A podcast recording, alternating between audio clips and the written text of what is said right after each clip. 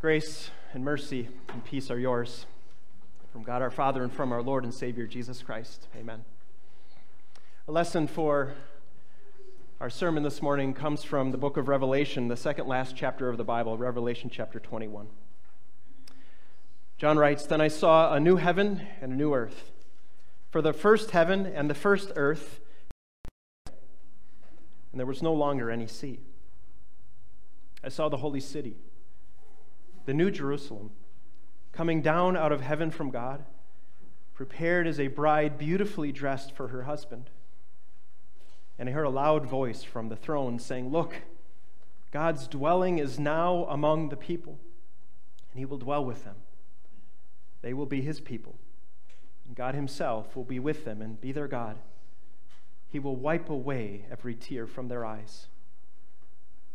There will be no more death, or mourning, or crying, or pain, for the old order of things has passed away.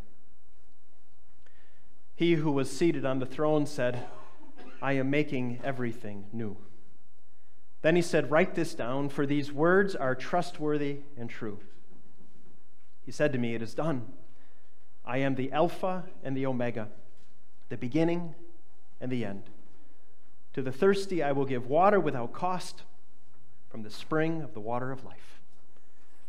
This is the word of our Lord.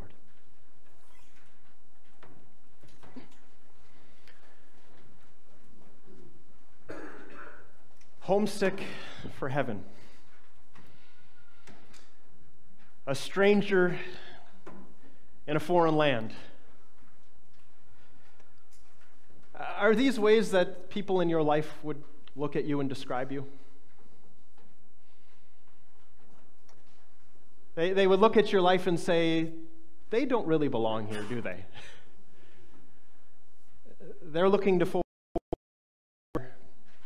in something greater. They're, they're just not quite comfortable here in this life. Homesick for heaven a stranger in a foreign country, is this the way that people in your life would look at you and describe you?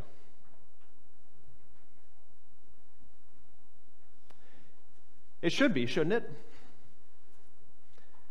This is the way that the world should look at us. The people in our lives should look at us and say, they're not comfortable here. They're not fully content here.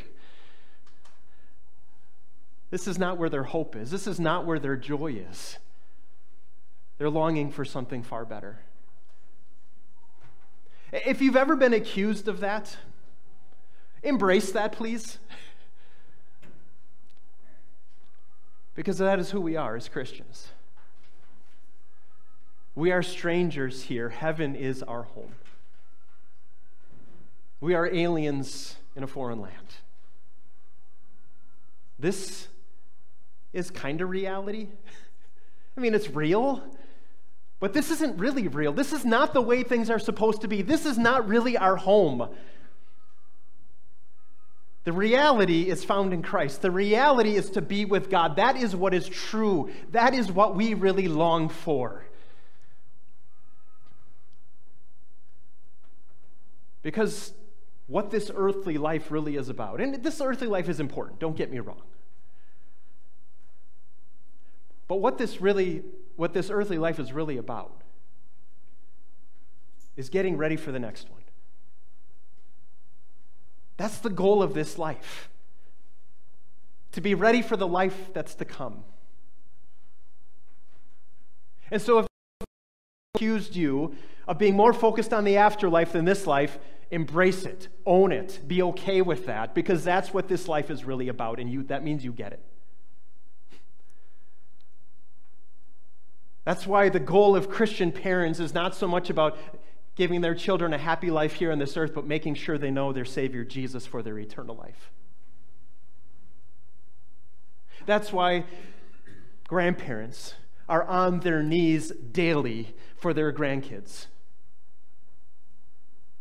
That they would know Jesus and hold on to them and be with them in heaven someday. It's why? More than a Christian spouse being a good Christian spouse, and that's important. is that they're constantly encouraging and pushing each other back to Jesus. Because more than anything, yeah, they want a happy marriage, but more than anything, they want to be in heaven together someday. It's why a Christian friend will say hard things to a Christian friend because they love them. And they want to lead them to repentance because they want to be in heaven with them someday. You see, that's what this life is all about. It's about getting ready for the life to come and making sure everyone around us is too. We want to be of the saints triumphant. That's our goal. That's the end. to be with those who have come through this valley of the shadow of death and are now in that eternal light forever, in the presence of God forever, to be among those saints triumphant. That's our goal. And we are saints right now, no doubt about it. Through Christ, we are saints. We are holy in the sight of God, washed clean of all of our sins in that blood of Jesus Christ. You are saints right now, but you are not yet triumphant. You are militant. You are fighting. You are struggling. You are battling. The war is still fierce. It's raging against you, against your soul. But holding on to that rock of Christ, as the saints militant, our goal is to be of the saints triumphant in heaven.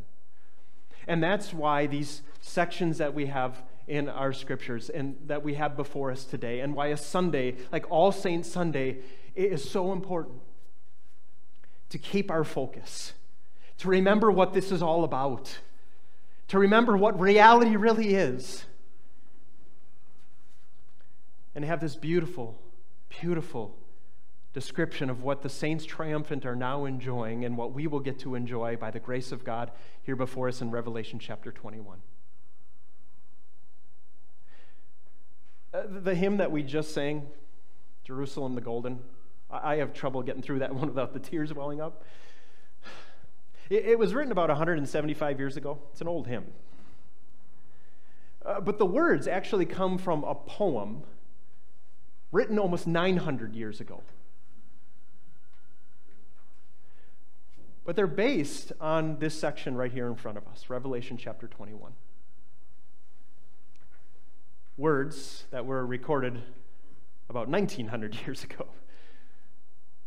In this vision given to St. John by Jesus himself. And all throughout the book of Revelation, there, has been these pictures of, of the end times, of, of what the church is going to face as the church militant but yet also these beautiful pictures of the church triumphant. Of how, though we struggle now, the victory's already won in Christ. And what we have to look forward to, and what those who have gone ahead of us are now getting to enjoy. And we have this beautiful description. And we just sang in the hymn, Jerusalem the Golden, we sang, What joys await us there. But in the words of that song, what we actually saying were, I know not, oh, I know not what joys await us there. Because the joys that await us there really are, are, are beyond comprehension. They're really inconceivable to our human minds. We can't understand them really in human terms, the joys that await us there. We can't really fully know them, but, but boy, do we have some beautiful pictures here, don't we? The Spirit inspires John to write these words for us, to help us to be, just have a foretaste of what's to come, what our loved ones who have gone ahead of us are getting to enjoy, and that we as the saints militant will one day get to enjoy too, the joys that await us there. And each verse of this little section here just shares another another little glimpse of the joy that awaits us there. Just, just go back to Revelation 21. It's printed out for you there in the service folder if you have a Bible open, your Bible or the Pew Bible. Here it says in verse 1 we have something new waiting for us. John says, Then I saw a new heaven and a new earth, for the first heaven and the first earth had passed away, and there was no longer any sea. Something new is waiting for us. We, we love, well, most of us love new things, right? The new car, which has all the bells and whistles, right? Runs perfectly, doesn't give you any trouble. Right? The, the new baby, we love the new little babies, right? They're so cute. And, and even the hardest person is melted by a little cute little baby, right? That, that new newborn. And sometimes it's even the more simple things. I love a new jar of peanut butter. Anyone else with me? Right? You open it up, right? The sound of that top coming off and that first spoonful or fingerful, right? You dip in there and, right, it just tastes so good. I'm touched, right? We love things that are new. But the problem is that everything new in this life immediately becomes old. As soon as you drive that car off the lot, its value just decreased by half. Well, maybe these days a little bit more than that, but it's not new anymore. As soon as that baby takes its first breath in this life, the aging process begins. Everything in this life that's new starts to get old. And it's been that way since the fall into sin, hasn't it? When everything was new and everything was perfect, and then that fall into sin. And ever since then, everything has been tainted by sin, and everything has been decaying and getting older and older and older. And the promise here what we have to look forward to, the joy that awaits us there, is something new, something that never gets old, something you will never get sick of, something that will never decay, something that will be perfect forever. What joy awaits us there. John goes on. He says, I saw the holy city, the new Jerusalem, coming down out of heaven from God, prepared as a bride beautifully dressed for her husband. Here we have the picture of this bride being brought to her groom. And this is helpful to, to know the context of the rest of the scripture where we see this picture coming up, Old Testament and New. And what this is talking about is the holy Christian church someday gathered all together again. Because right now, we're not together, right? There's the holy Christian church in heaven, the church triumphant. There's the holy Christian church here still on earth, the church militant. But one day, we will all be gathered together, united with our loved ones who have gone ahead of us, united with every believer of all time in Jesus Christ. perfect unity. A bride beautifully dressed for her husband. Oh, what joy awaits us there when all of the divisions and all of the things that separate us here in this life, even death that separates us from the church triumphant right now, that will all be gone. What joys await us there. He goes on. And I heard a loud voice from the throne, saying, Look, God's dwelling place is now among the people, and he will dwell with them. They will be his people, and God himself will be with them and be their God. The truth is, right now, there is a separation between us and God. Now, now we do get to come into God's presence. We do have a way for him to come near to us. But he's got to hide himself.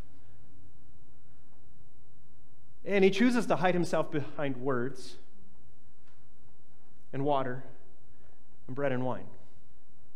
I mean, this is where we get to come and, and, and be with God and, and be in God's presence, but he hides himself behind these things because if God were to appear to us, and, and maybe you've thought that before, I know a lot of people in our world, right? If God would just appear to me, then I would believe in him. But the fact is, if God would appear to you, you'd be annihilated. Because he is holy. And you are not in your sinful flesh. You would be completely destroyed if you were in the presence of the almighty power and majesty of God. And so, really, it's an act of mercy that God does hide himself and does not appear to you. But, friends, someday that, that veil is going to be removed. God will not hide himself behind words and elements anymore. We will be with our God, and he will be with us. He will be our God and we will be his people. Right, John, he's having trouble putting it into words here, isn't he? Into human words? He's just kind of going around in a circle. He will dwell with us and we will dwell with him. He will be with us and he will be our God. Friends, you will get to see God. You will get to be in his presence. Right? Job, Job writes, right, in, in his suffering, as he's going through all of the struggle, he is a saint militant, no doubt about it in his life. The words we know so well of that Easter hymn. Right, that after, he says, After my skin has been destroyed, yet in my flesh, with my own eyes, I will see him, because I know that my Redeemer lives, and that I will get to see him in, with my own eyes. Friends, that is the joy that is awaiting you, that you will be in the very presence of God. And here we get a little foretaste of that. Here we come and we gather, and here is this little foretaste of heaven as we gather with the church, as we come to this table, and as we say in one of our communion prayers that this is a foretaste of the heavenly in Jesus' body and blood, but just a taste of what is to come to be in that presence of God with Him in perfect communion forever. What joy awaits us there. John goes on. He comes to this section that I like to call the no mores. It says that He will wipe away every tear from their eyes. There will be no more death, or mourning, or crying, or pain for the old order of things has passed away. These things that this life is just full of mourning, pain, tears, death. It's going to be all gone. No more. No more of these things that are just part of our life here in this world, in this valley of the shadow of death. No more of this, this, this experience that we have as the saints militant who are struggling and fighting. We're trying to just keep on keeping on. All of these things that make us sad, all of these things that make us afraid, all of these things that separate us will be gone. No more. And God Himself will wipe away every tear from our eyes. It is God Himself who will come to you and comfort you and give you His unending peace.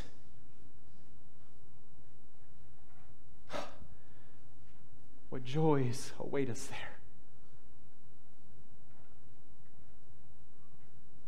He goes on and says that at the end of our lesson, right at the end of verse 6, he says, To the thirsty I will give water without cost from the spring of the water of life.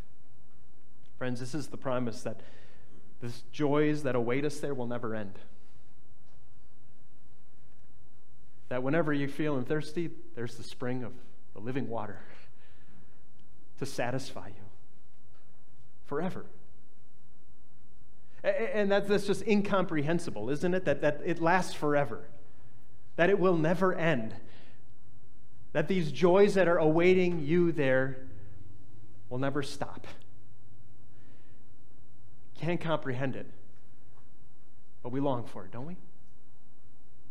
The Spirit led Solomon to write many, many years before John in Ecclesiastes that God has set eternity in our hearts. Right? We, we can't understand eternity, but God has given us this longing for it for the end of endings.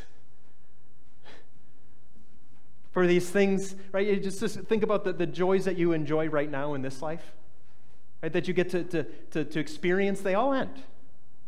Uh, la- last night uh, was game six of the World Series. I don't know if anyone else watched it. I, I didn't really have a horse in the race at all. Um, but I, I, like to watch the World Series because I'm a baseball fan. But I got to tune into the last couple of innings. And, and the Houston Astros beat the Philadelphia, Philadelphia Phillies, if you didn't see it. But as they recorded the last out, as that glove was squeezed on that ball, to see the joy in those men's faces. Grown men running around, jumping up and down, hugging each other, just these, this look of pure joy on their faces. But that joy is going to end. Right, they'll have a celebration, they'll have a parade down in Houston. Right, the, the, joy will continue for a little while, but you know what? Ne- very soon, by next week, it's going to be already looking forward to next season and hopefully next World Series. Or maybe a, it's going to be a losing season, or maybe it's going to be an injury for one of the players. Right? That joy is not going to continue that they experienced last night.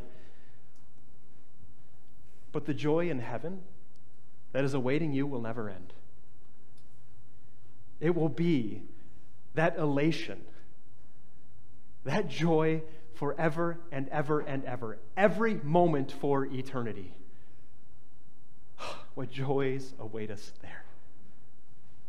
I mean, all of this, you just, just in these few verses, this beautiful description of what those saints triumphant, that those loved ones of ours who have gone ahead of us, uh, that they're getting to enjoy and, and that we long for, it's almost impossible to believe, isn't it? I mean, how can this be?